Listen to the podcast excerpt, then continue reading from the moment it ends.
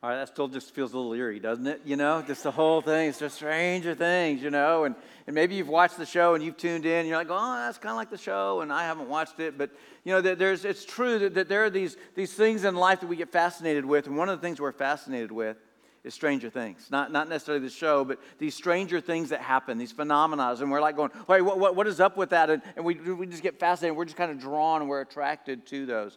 And so we're taking some time to look at some of the stranger things in Scripture, that there are a lot of strange things in our Bible, and they're stranger than the things that you and I do and experience and encounter.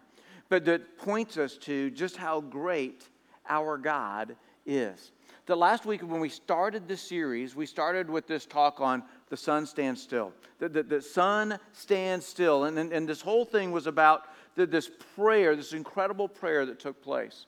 What happens with our prayer life is that for too many of us, we, we don't pray for things because the only things that we attempt to do with life are the things that we can accomplish on our own. And then, so because of that, we don't spend our time just praying to God so that God would use us to do greater things than what we could ever do on our own. And when we do that, we miss out on seeing how big and powerful God is. Because we won't discover how big and powerful God is until we start praying God sized prayers. And so we looked in Joshua chapter 10, we looked at this guy that replaced Moses. He, he followed after Moses in the leadership of leading the nation of Israel. And as he was leading that nation, he is somebody he had made a peace treaty with some people. They tricked him into doing this, but then all of a sudden they were going to be ta- attacked. The five kingdoms had come together and they're going to attack them and, in an attempt to take care of them and also to deal with the Israelites as well. And so Joshua didn't have much time to prepare, and, and that night they left and they left for battle. And they started defeating these people. And as they started defeating the Amorites and taking them out, he knew that there was not enough time to be able to accomplish completely defeating them. And so he prays this audacious prayer.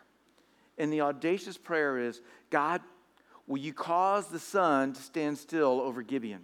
Well, we just, just freeze it, just pause time right there. And, and when, when you take the, and, and the moon and, and let it sit over Ajalon and it just stop and it just stay there so that we can defeat these people. And God answered that prayer. And he did. And, and, and, and when God answered that prayer, that, that Joshua, who had prayed that prayer in front of everybody else, and they had all seen Joshua praying this prayer, and now they saw God answers this prayer. We said there's some things that we can learn. That, that's a stranger thing in Scripture that God just says, okay, I'll pause time for you. You wanted me to pause time? I'll pause time. But we can learn some things from it. And when we look at the stranger, the, the stranger thing within this, that, that a sun stands still prayer, it, it knows some things. It, it knows what's at stake. And so it goes, hey, there's too much at stake for me to not be praying for God to come in and for God to do something. That a sun stands still prayer, that what it knows is it knows that God is the one that we're calling on. It knows this. And so it knows who it is that is calling out to to intervene. And a sun stands still prayer, it also knows that God is able to do whatever he chooses to do. And that we can learn from this with, with our own prayer life. And we looked and said, hey, there's some preconditions to a sun stand still prayer. There's these preconditions, and one of these preconditions is, is that God gets the credit.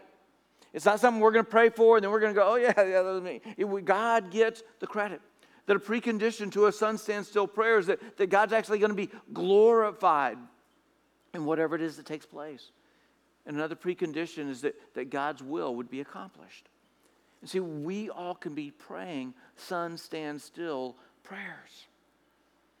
So today we're going to be looking again in our Old Testament. We're going to be looking at 2 Kings chapter 6. And we're going to be looking at this whole idea of, of getting your edge back.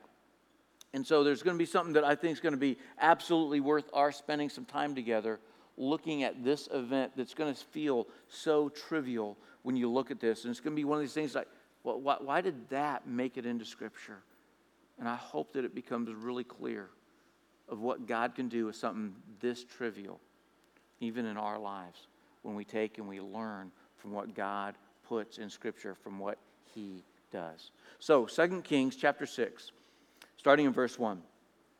One day the group of prophets came to Elisha and told him, as you can see, this place where we meet with you is too small. So he's, he's the major prophet, he's the head prophet, he's the guy that everybody's looking at and going, wow, you do a lot. In fact, not only does he do a lot, but when we read our whole Old Testament, nobody has done more miracles that God used him to do all these different miraculous things. Nobody has done more miracles in the Old Testament than Elisha.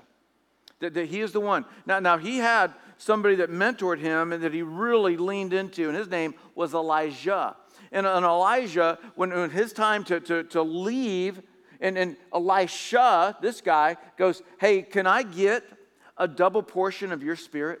You've done incredible things, but I, would like to have a double portion of your spirit. He's like, I can't answer that. That's going to be up to God. And he tells him how that's going to be known if God's going to do that. And yes, God ended up doing that and honoring that.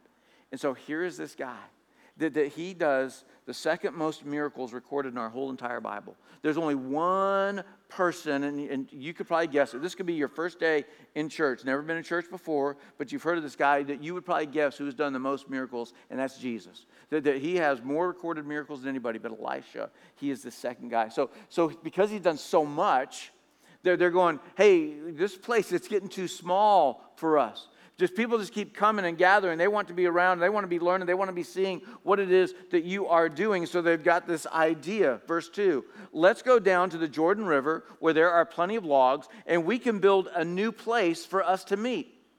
All right, he told them. Go ahead. You know, that, hey, delegate, right? Go, go ahead. You, you want to do that? Just that's fine. You, you guys just go and you guys, you guys build that, and I'm totally cool with that. Verse 3. Please come with us, someone suggested. I will, he said. So he went with them, and when they arrived at the Jordan, they began cutting down trees. This is kind of like this is just kind of like one of these boring stories in Scripture so far. It seems like. Verse five. But as one of them was cutting a tree, his axe head fell into the river. Have, have you ever lost something valuable? You know, that, that, that, that, you, you had this thing, it's valuable, it was with you, and all of a sudden, boom, it's just gone. Maybe that valuable that you lost, it is something that's financially valuable. Maybe it's something that's sentimentally valuable. But I think we can all relate, we, we've lost something that is valuable. Because I'm the guy with the mic, I'm, I'm going to tell you my story of losing something valuable. So, Cheryl and I, after we got engaged, started talking, you know, about what are we going to do and what's the dynamics and everything. And so, to, to understand everything I'm getting ready to tell you, you need to know this. That, that I was somebody that I went on a two year dating sabbatical. Okay? Now, now, what does that mean? That, that means, hey, when, when you're somebody, you're in ministry and you can't get any dates, you just kind of go, oh, yeah, this is a dating sabbatical, you know, and you, yeah, yeah, I'm doing it on purpose. Yeah, yeah, me and God, we just made an agreement, you know. But, but literally, I, I said, I, I don't want to date anybody for two years. I marked a calendar, and, and I knew when I would start again. And so that time had ended, and I had started to date again. And, and so Cheryl and I were dating, and, and my parents, when I graduated from college, they offered to get me a ring from my college, or they said, we can have a ring made for you. And I'm like, a ring made for me? And I'm like, yeah, or we could have one made for you. Uh, what kind of ring? A gold ring? You're going to make a gold ring for me? Yeah. And so as we started talking about that, I, I told them I'd love to have a fish, a Christian fish, an ichthus, that kind of a ring. And they said, okay, well, we'll, we'll get you that. So I, while I was on my sabbatical, I wore that on my wedding finger. And then after that sabbatical ended, I moved it over to my right finger. And so Cheryl after we were engaged and we're talking through everything, she says, Hey, I'd really like for you to wear that ring as your wedding ring. Now, I'm really not sure what her motivation was, but you need to know that, that she paid for her wedding band and engagement ring. And I don't have time to get into that story, but she paid for that. And I don't know if this was her way of saying, and I don't want to pay for your ring too. And so, so I think that, that we should have that ring be your wedding ring. And so about two weeks before we exchange vows, my ring is gone. I, I have no, I, I can't picture, I can't figure, I can't remember a time when I had it and I did. It's just gone. And that ring was still MIA on our wedding day. And so, just two days before our wedding, we scrambled and went and got a, a, cheap little ring that, that I could be wearing and exchange vows with. And so, that was what we exchanged our vows, and we exchanged those rings. And I just had a simple wedding band that day. We went on our honeymoon. We got back from our honeymoon, and I had brought some things to this apartment that we now had, and she was bringing things to this apartment we now had. And so, as we're bringing things and we start unpacking, one of the things I brought was my waterbed. And as I started unrolling my waterbed mattress, there was my ring. It, it, was, it was right there. And, and I was so happy and excited. And I put it on my right hand finger because I had already had a wedding band now. And I put that on there. And I was so happy. And Cheryl's like, But I want you to wear that as your wedding ring. And I'm like, but that's not the ring you gave me on our wedding day, you know. And I'm not traditional by any means, but I am very sentimental. And so I'm like, I, I don't want to wear that ring as my wedding band. And it took her months of trying to convince me that I needed to do it before I finally switched over and I would wear that. It was great because I had found that ring. Fast forward 16 years. And we are out at the lake and we're playing. And one of the things that was common with me is we'd go out to the lake, we'd play on the boat. As we'd wakeboard, I'd have to take my ring off because it was too hard to hold the handle. And so I'd put it in a cup holder on the boat. And, and then I'd wakeboard. And, and some of the days I'd actually remember oh yeah, I need to get my ring when I go to leave, and, and, and I would, and then sometimes I just, I wouldn't remember. Well, well, we had had some friends, actually here today, we had some friends that, that were from Galveston area, and, and they were there, and, and they played with us, and then we left to go to their house and play with their boat in the Bay Area. And so I had forgotten my ring. And yes, it's, it's my fault that I left my ring on the boat. But what happened next is beyond my control. We're in Galveston. And I get a phone call. It's just barely after 7 a.m. That is waking me up. And as I receive that call, it's one of my lake neighbors. And he is telling me, Will, your boat is about to get crushed in your lift. Like, what? He goes, It's flooding. I said, It's flooding. And he tells me, He says, Yeah, and it's taken us all by surprise because it didn't rain at the lake. It had rained in New Braunfels. It had rained 11 inches overnight. And then the floodwaters had just started to come right at the break of dawn, and nobody was prepared for it. He says, Your, your, Will, your, your lift's about, we, we, we started packing up quickly. We hit the road. It's about a four hour drive, and I'm getting calls, and, and, and I'm just trying to find out what's going on. I'm making calls. We, we had some great friends, and, and they were taking and trying to take and do everything they could to help with our property. We had a camper, we had a bunch of outside furniture. Got a friend from the lake that's here today, and, and that, that he helped put all the stuff in our toy hauler. We weren't there. We had another friend that said, Hey, we'll go get your trailer and we'll pull it out for you. And, and it was great because that was something we weren't having to be concerned about while we were driving. One of the phone calls that I got was, Well, sorry, you lost your boat. It's gone. So, when we arrive on scene, the first thing that I do is I start to see things. I go, you know what, I'm, I'm just going to take some videos and some pictures. So here's a video I want you to see. It's Just 10 seconds of one of the first things we saw when we got there. Nobody's in those. That's not mine, but, but it's somebody else's. and they're just going to go and they're going to go off over the dam and they're going to get crushed and they're, they're going to be gone. So when we get there, I start taking some photos. So here's, here's a photo I want you to see. And, and that's actually my tube. And that, that tube was tied off at my lift. And when we look at that being tied off at my lift, wow, there it was. And my boat wasn't there. it's gone. Okay, there's my tube but my boat is gone. Here's, here's another photo I want you to see.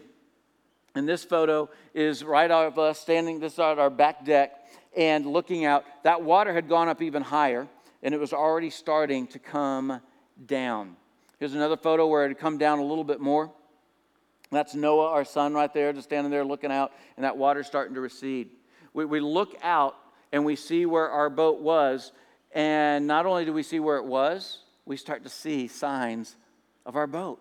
That there's hope. Yes, there's still our boat. We have it. And, and as the water kept receding, you see another photo there. We start to see more of the boat, and it's like, uh, that's not in the right position, and it's not looking very good. And the water comes down even more.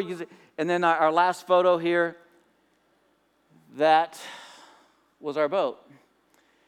And when the water finally went down, looked all around, and, and remember what the story is all about. I lost my ring. And that ring was nowhere to be found in that boat.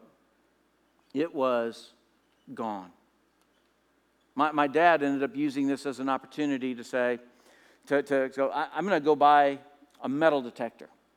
And so he did. He buys a metal, and he's just going all up and down over the next several weeks, just trying to see if he can find that ring. And no, never found it. So we lost all of that. We lost the boat, we lost my ring, we lost the boat, we lost our boat lift. And so, priorities, right? And so, two weeks after losing the boat, we replaced the boat. Priorities, right? And so, we, we did that thanks to insurance, and, and we did. We replaced the boat. It took us nine months to replace our lift. We had to get in line and wait for our turn of when they were going to come around and finally get ours because there was a lot of lifts that were lost that day. And when it came to actually replacing my ring, well, I actually did that later in the summer because Miri had gone to camp, and when she was at church camp, she had bought a mood ring. It was too big for her, and so she left it in my car. And after watching that ring for a few weeks in my car, knowing I didn't have a ring, that would work. And so it worked great, you know. Do I feel like being married today? You know, I mean, it just it's a mood ring, you know. It's just like it was, it was perfect for, for a wedding band, right? And so so I did. I, I wore that. I, I, wore that ring for, for almost a year. And some of you might be going, well, why, why didn't you go put that other ring back on, the one that she gave you? Well, you know, at some point I actually went, okay, this ring doesn't mean anything to me anymore. Might as well sell the gold. Yeah, so it was gone. I didn't have that ring to put back on. But I had a mood ring now, and it worked great for our marriage. It was wonderful. And so I, that's what I had. Well, the next summer, my boat lift had been rebuilt and replaced, and, and yet there's all these little chunks of, of metal from the welds and the cuts and everything when they built it. And one of my neighbors, Dean, he's here, and, and, and Dean actually was just, he's one of these guys he's always got to be productive. You know, he's always, always got to be doing something, right? He can't just, just stand around and just sit. So, so he just, while we're talking, he just keeps squatting down and picking up a little chunk of metal. Squatting down, pick it up, then, then he'll toss them into the water. And, you know, then, and one of those times that he squatted down, he, he picked up something that's a little gold colored. Turns out it wasn't just gold colored, it was gold. And, and, and it was 13 months from when I had lost my ring that Dean found my wedding band. It, it, it, was just like one of these things. It's just like, wow, it, I thought it was gone. I, I, thought I'd never see that again. Now, I, I will tell you, I, I, prayed for this ring to be found. I prayed back in 90, 93, was we were leading up to a January wedding, 94, that, that, that that would be found, and we found it. And then I prayed again in 2010 that it would be found, and in 2011, this ring, it was found. And, and when we look and we, we see what it's like, we, we, we all know what it's like to, to lose something and lose something of value. And we see that there's this prophet, that he's there. And, and he's got this axe, and as he's got this axe and he's swinging it, that it just breaks off and it goes flying off into the Jordan River, and he lost his axe. I want to say that he lost his edge. That, that, he, that he lost his edge that day. And we all know what it's like to lose something. Sometimes it, it, it's something small and trivial. Sometimes it's something that's just a, it's a cheap pair of readers. It's sunglasses. It's the pen that we were using. It's the keys. And, and sometimes those things, they're on us when we lose them, right? The, the pen's on our ear, the, the keys are in our hands, the glasses are on our head, and, and we're going, they're, they're right there. But other times we, we lose something and it is, it's gone. And, and, and what hope is there of getting back what we have lost? And I believe this, and this is why it's worth talking about. I believe that we can just as easily lose something spiritually as we can lose something physically. We can just as easily lose something spiritually as we lose something physically. And that we can lose our spiritual edge. That I, I, think that if every single one of us in the room were to just kind of look over our life and go, hey, when is the time that I've been closest to God? most of us, if that was on a graph chart, would not be right now. It'd be in our past somewhere. It'd be us looking backwards, going, you know, th- there was a time that I was closer to God. I, there was a time that, that my spiritual edge was a whole lot sharper than what it is right now. And you've lost the spiritual edge that you once had. That, that you used to have a, a whole lot more joy in life. That, you, used to, you used to find such joy in what life is and the relationships that you have. You used to have a relationship where, where there was this love that you just felt that you just don't, don't even feel anymore for that person, for that individual. That, that even when it comes to, to God, you, you had a passion for God, but you don't have a passion for Him anymore. And that you've lost your spiritual edge. That passion for God gives us a spiritual edge in life. And that, that when we lose our passion for God, we, we lose our spiritual edge in life. And so if we lose that spiritual edge, what, what hope is there of us getting it back? The chances are that, that for everybody here, whether, whether you're here physically, whether you're watching this online, tuning in that way, that, that, that you can all look and go, yeah, there was a time that I was much closer to God spiritually than what I am right now.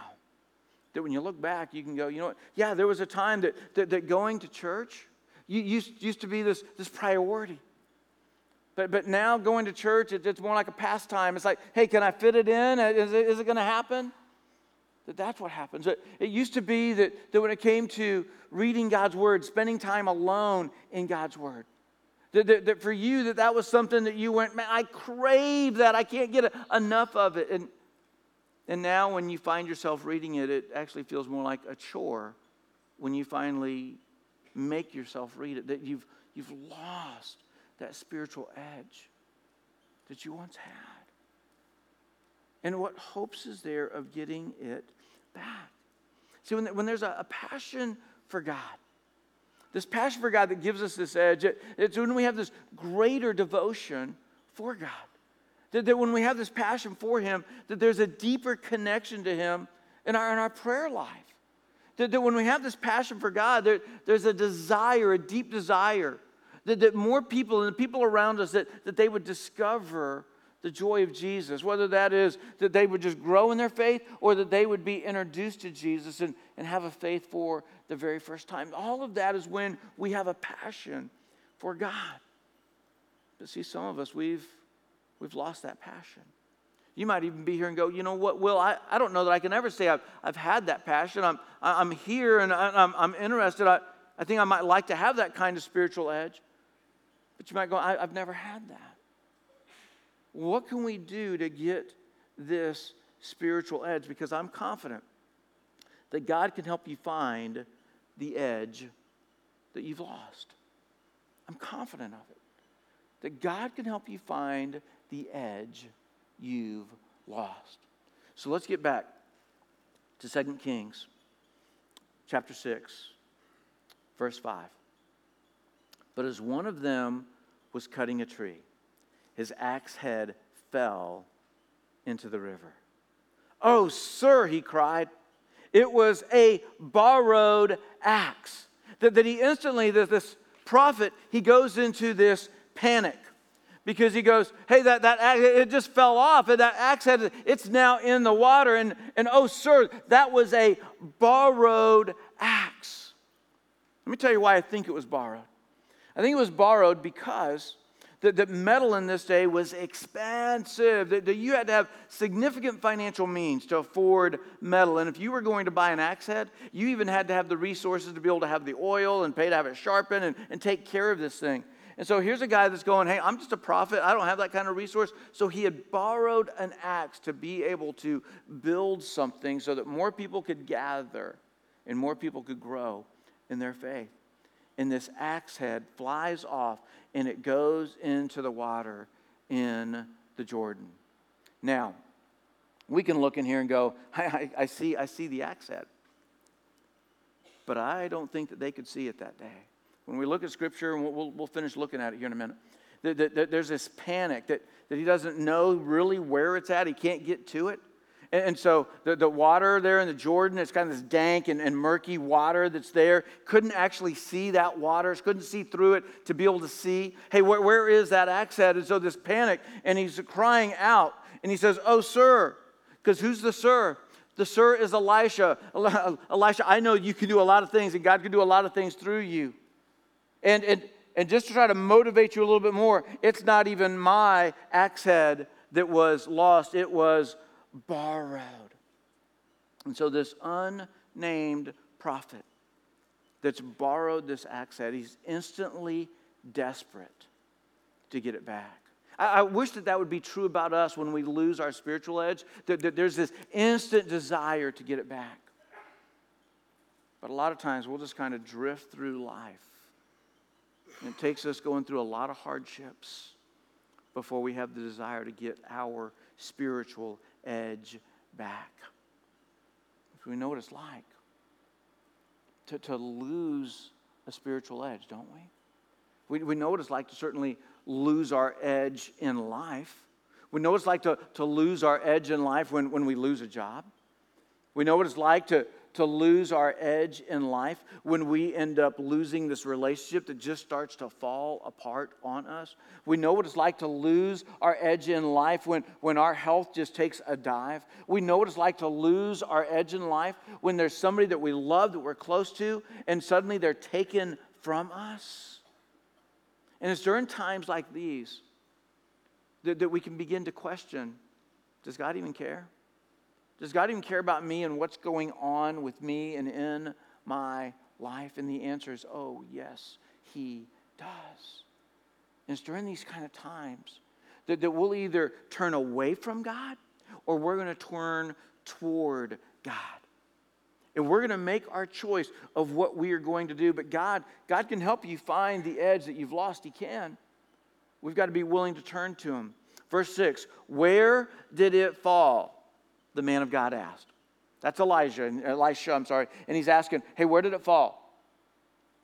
And, and, and with what he does from here, it's, it's different than what I think I would have done. But after he asked, where did it fall? It says, when he showed him the place, Elisha cut a stick, threw it into the water at that spot. That, that Elisha doesn't go, hey, hey, where did it fall? Show me the, the general area. Hey, we'll all just jump in and everybody kind of move and we'll move this way and we'll just kind of reach our way around. We'll, we'll kind of feel it. And oh, oh, oh, oh, there, there, there, there, there it is. I, I, I found it and, and be able to pull it out. But this isn't the approach that Elisha had. That, that instead, for Elisha, when this takes place, he actually does something very unique, something that a prophet with, with this power from God that, that he would have. This is what takes place. It says, When he showed him the place, Elisha cut a stick, threw it into the water at that spot. It's like, hey, I'm going to have the axe head just fetch this stick. and he does. He, he cuts it and he just throws it at that place. And after he throws it at that place, then the axe head floated to the surface. I mean, that's, that's a stranger thing that this metal object that was on the, it now just floats right to the surface. Grab it, Elisha said. And the man reached out and grabbed it. It's, it's kind of trivial, right? When we look at it, it's kind of like, it, it, sure, it's a stranger thing, but, but what's, what's, what's the real significance here that, that God makes an axe head float? But, but why? Why would God do something that seems so trivial? And why would that trivial thing make its way into Scripture? What difference could that possibly make? That this unnamed prophet, because he had borrowed this axe and he lost it, he now had a debt that he could not pay. That, that, that he did not have the means for this. And so he instantly and desperately turns to a man of God to be able to recover what has been lost. I think when it comes to our life, when we begin to understand who God is and what God has done, that one of the things that we learned is we will learn is that we are living here on earth with borrowed time. It's borrowed time that, that God has, has put out there for us. That, uh, what are we going to do with this time? Are we going to know Him? Are we going to serve Him? Are we going to love Him? Are we going to reject? What are we going to do with this short, temporary time here on earth that is borrowed to us, that is lent to us?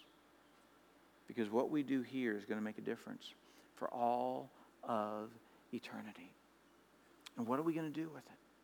That when we look at this axe head, that, that it is something that has a purpose. It, it's shaped and it's sharpened, and it's shaped and it's sharpened for a purpose. And I believe that you and me, that, that, that our lives, we are shaped with a purpose.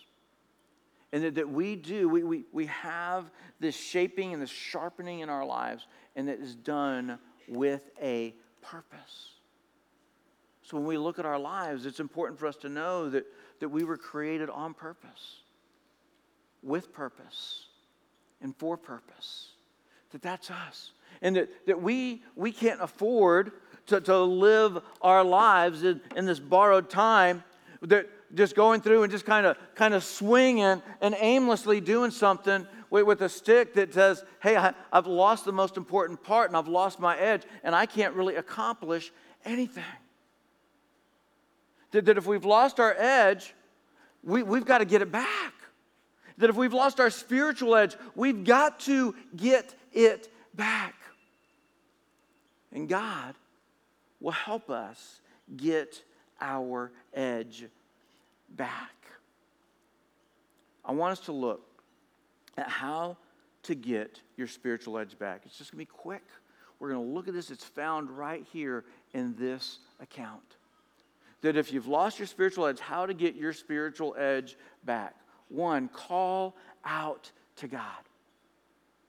See, this unnamed prophet, he's going, Hey, I, I can call out to you, Elisha, who's right here. That's gonna, God's to hear that. Call out to God. If you've lost your spiritual edge, call out to God. Secondly, admit where you lost it. It's one of the things that Elisha says, Hey, where, where did you lose it? Where did it go? And he points and he's like, Hey, right here, this, this, is, this is where I lost it. This is the one that, that's, that's harder for us. We're like, okay, I, am going to I'm gonna call out to God. I lost my Okay, God, can you help me get it back? But it's harder for us to admit where we lost it. What, what are these things that I've, I've done with my life that, that I've started to move further and further away from God? Because, see, that's where we lost it. We lost it when we started moving further and further from Him. Where is it that we said, you know what? It's about me trying to satisfy my desires instead of making sacrifices so that I can serve God. And, and when we do this, that sometimes we'll end up going, I'm more interested in serving my desires than serving God. And what we will do is we will move further away and we will lose our spiritual. What is it that you're doing? What is it that you did do? What is it? Where did you lose it? And the third thing, receive what you've lost with God's help. See, as Elisha threw that stick out there and then the axe head floated, yes, stranger thing, it didn't just come to him.